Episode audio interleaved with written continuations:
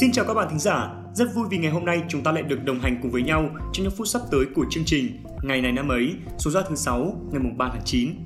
Các bạn thân mến, dạng sáng ngày mùng 3 tháng 9 theo giờ Việt Nam, đội tuyển quốc gia Việt Nam của chúng ta đã có trận đấu ra quân ở vòng loại thứ 3 World Cup 2022 gặp đội chủ nhà Ả Rập Xê Út.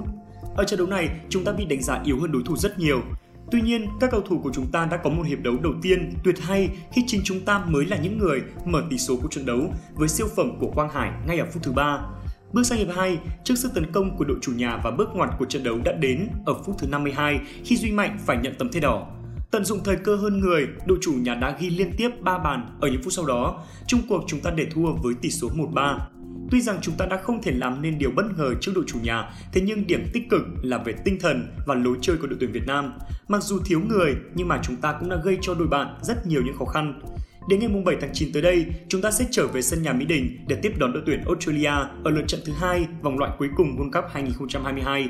Hy vọng rằng với lợi thế sân nhà, huấn luyện viên Panzer cùng các học trò sẽ có một trận đấu tốt trước đội tuyển Australia để có thể đem lại niềm vui cho người hâm mộ bóng đá Việt Nam.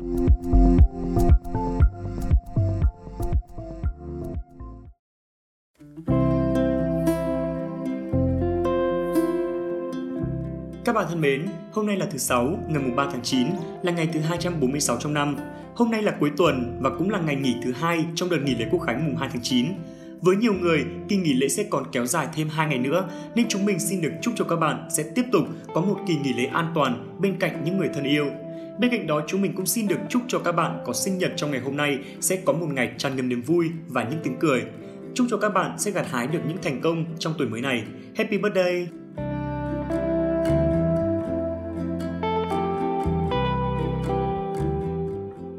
Nối tiếp chương trình ngày hôm nay, chúng mình xin gửi tặng các bạn một câu danh ngôn cực kỳ ý nghĩa và câu danh ngôn đó như sau.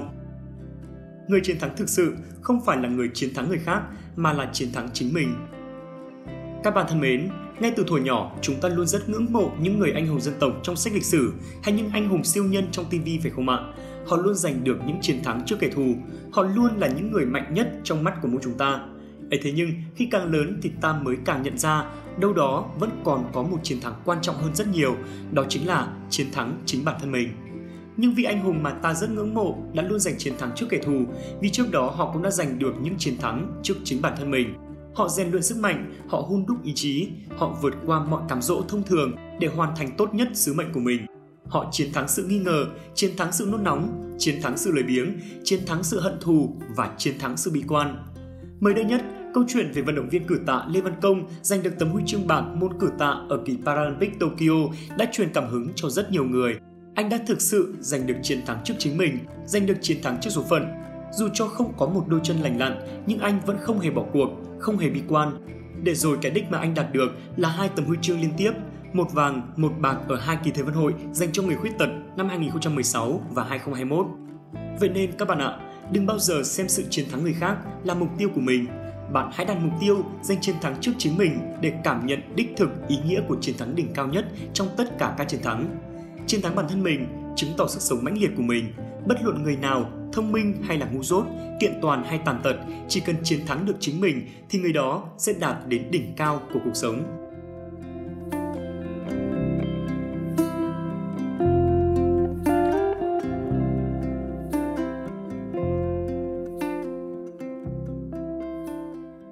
Cuối của chương trình ngày hôm nay, các bạn hãy cùng với hai MC thông thái của chúng mình điểm lại những sự kiện nổi bật của ngày 3 tháng 9 này trong quá khứ.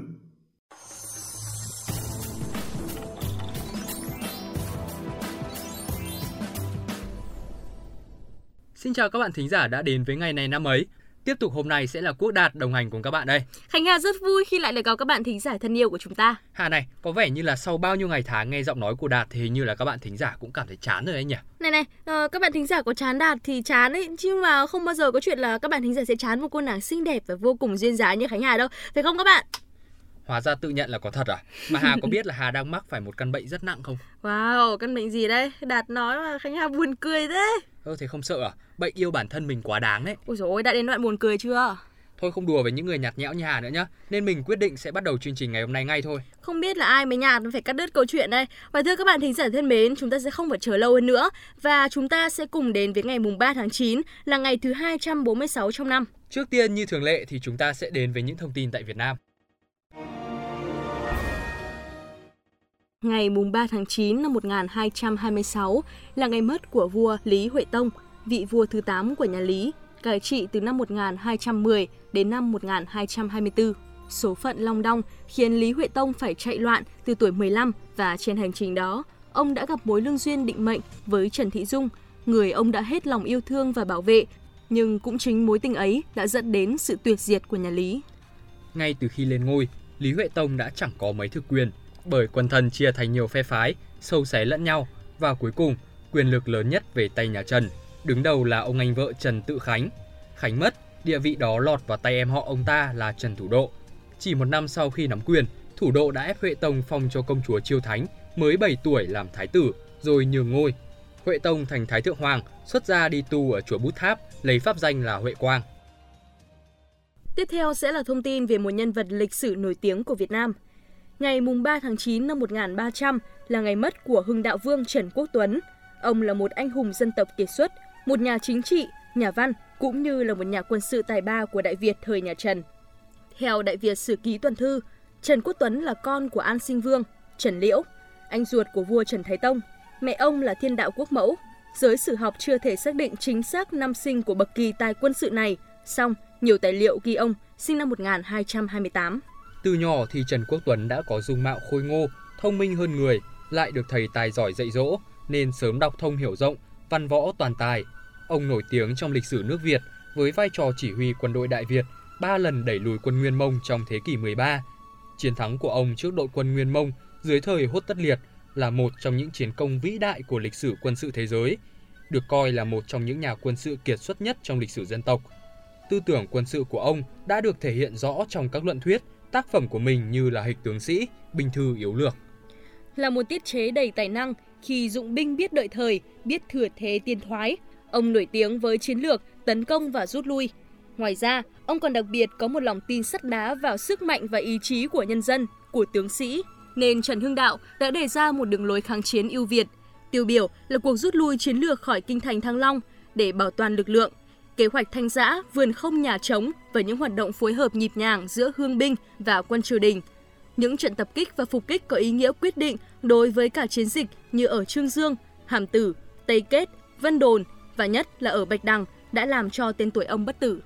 Có thể nói tư tưởng quán xuyến suốt đời của Trần Hưng Đạo là một tấm lòng tận tụy đối với đất nước, là ý muốn đoàn kết mọi tầng lớp trong dân tộc thành một lực lượng thống nhất, là tinh thần yêu thương dân, cho nên trước khi mất, ông vẫn còn dặn vua Trần Anh Tông rằng phải khoan thư sức dân để làm kế sâu rễ bền gốc cho sự nghiệp lâu dài của nước nhà. Và chúng ta sẽ cùng chuyển sang một sự kiện khác.